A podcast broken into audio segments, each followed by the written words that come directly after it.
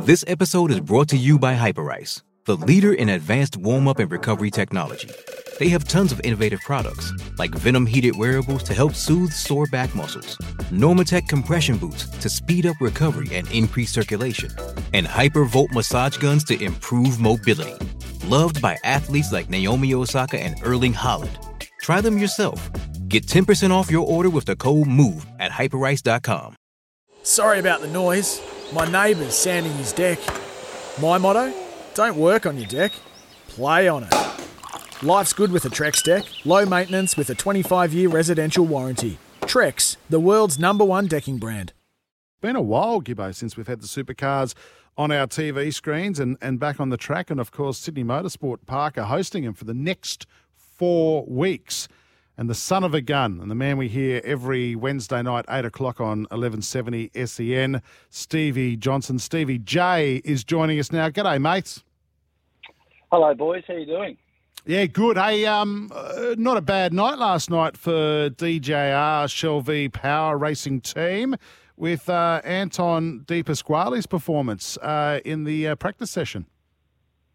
Yeah, mate. They've um, you know they've they've hit the hit the track running, so to speak, and you know, it's good to be able to come out of the blocks like that and uh, and be quick. You know, they've, they've had such a big break since Townsville, and you know, they've all been uh, not really even able to do any driving. So to be able to get out there, blow the cobwebs out, I know the team's been working really, really hard. Um, you know, just at the workshop behind the scenes, not only building the new Gen 3 uh, car of the future car, but um, but also working on the current cars that they've got so that they can finish the championship off strong. Do you have to make any changes to him, Steve, with regards to you know twilight racing and night racing? Are there many adjustments to the car?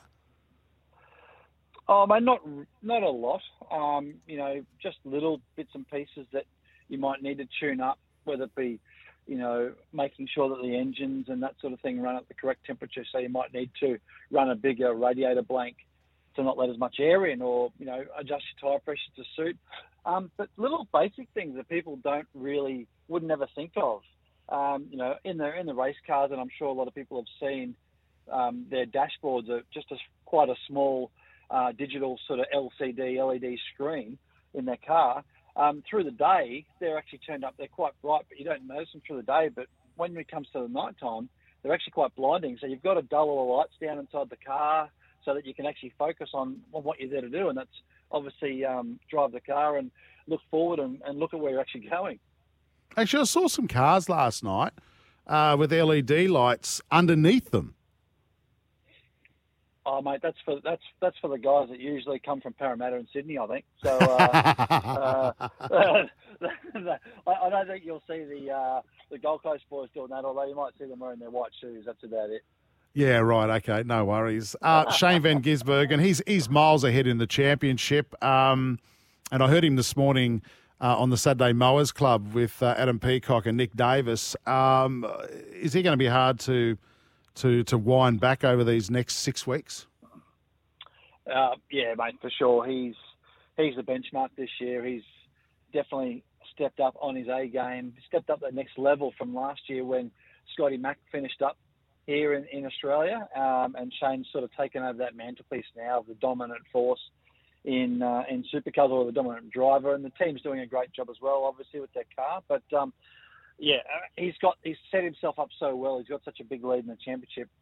It would have to be absolutely catastrophic for him to lose the championship from here. So he would need to have probably the worst, the next worst six weeks of his life to to lose that championship. So we'll we'll see how it goes. But I'm I'm ex, I'm expecting him to romp it in and um, you know and even be obviously the favourites going into Bathurst.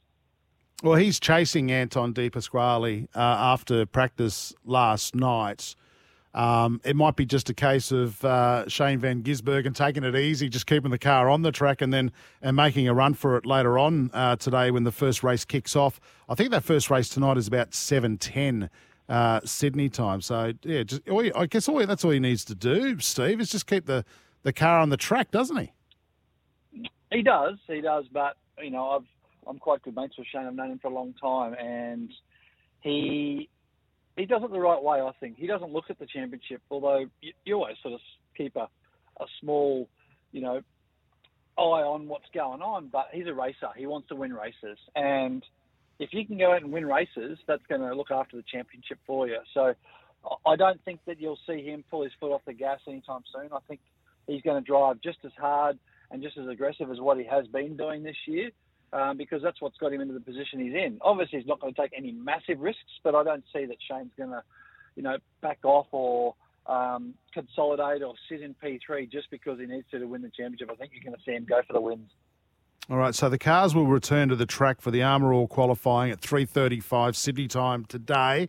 Then the top 10 shootout for race 20 at 4.40. And then, as I said, the first race under lights at 7.10. Let's go. Let's, let's, and, and over the next four weeks, it's a mixture of day races, twilight races, and night races, isn't it, Steve?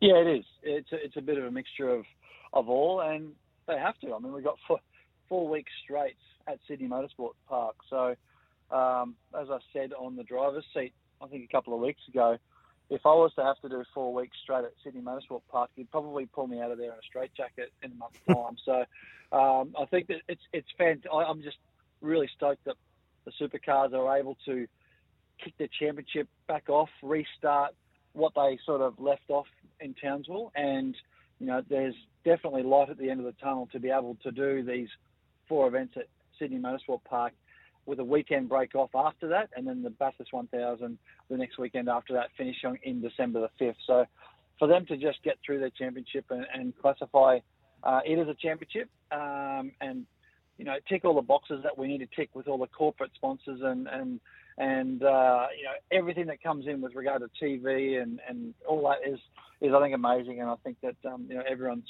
hanging, even though it's SMP, everyone's hanging to just uh, watch their motorsport again. Rightio. Bathurst in December, weird, weird time. It's normally that major event that happens just after the footy finals while we're waiting for the cricket season to start. This year, it's actually right up against uh, the first uh, Ashes cricket test. I think it's the weekend before. Um, yeah. Do you have to make many adjustments to the car because you are racing in at the start of summer? Bathurst, I imagine, is hot, and I'm going to throw it out there. Are you going to chuck air conditioning in the cars? well, I think that uh, it is going to be a very difficult race this year with the heat. And you're right. We, we are normally, you know, obviously working with them, and and obviously you've usually got the, the two codes, football codes, uh, grand finals the weekend before, um, a couple of weeks before, and then Bathurst after that. So it, it's a different time of the year. Um, they do have most of these they're not as tough as I used to be, Jace. They they still no, have, true. They have air conditioning. They have they have cool suits now. Like they're you know they're, they're not they're not real racers, are they? They're not real racers. No, they've got they've no. got all this stuff inside. And but no, you're right. They do have they do have cool suits. They do have they're testing some new air conditioning units, which actually uh, um, go through a vest that you wear with little tubes sewn into the vest, so it actually pumps like zero degrees or one degree cold water through your vest. So um, yeah, yeah so wow. that, that'll that'll be there to keep them keep them uh, cool. But um, last year and even the year before, uh, when when the race was in October, um, Scotty Mack and a few I know the DJR guys they didn't actually use a cool suit mainly because they didn't want to have to carry that extra eight or nine kilos um, where they used this cool suit full of dry ice for for the whole six hour race for the whole 161 laps. So it's going to be interesting to see at this time of the year where um, most of the teams are going to have to run it or not. If the cabin temperature is over, uh, if it's over 45 degrees, I think it's mandatory that they have to run it. So it's going to be very interesting to see.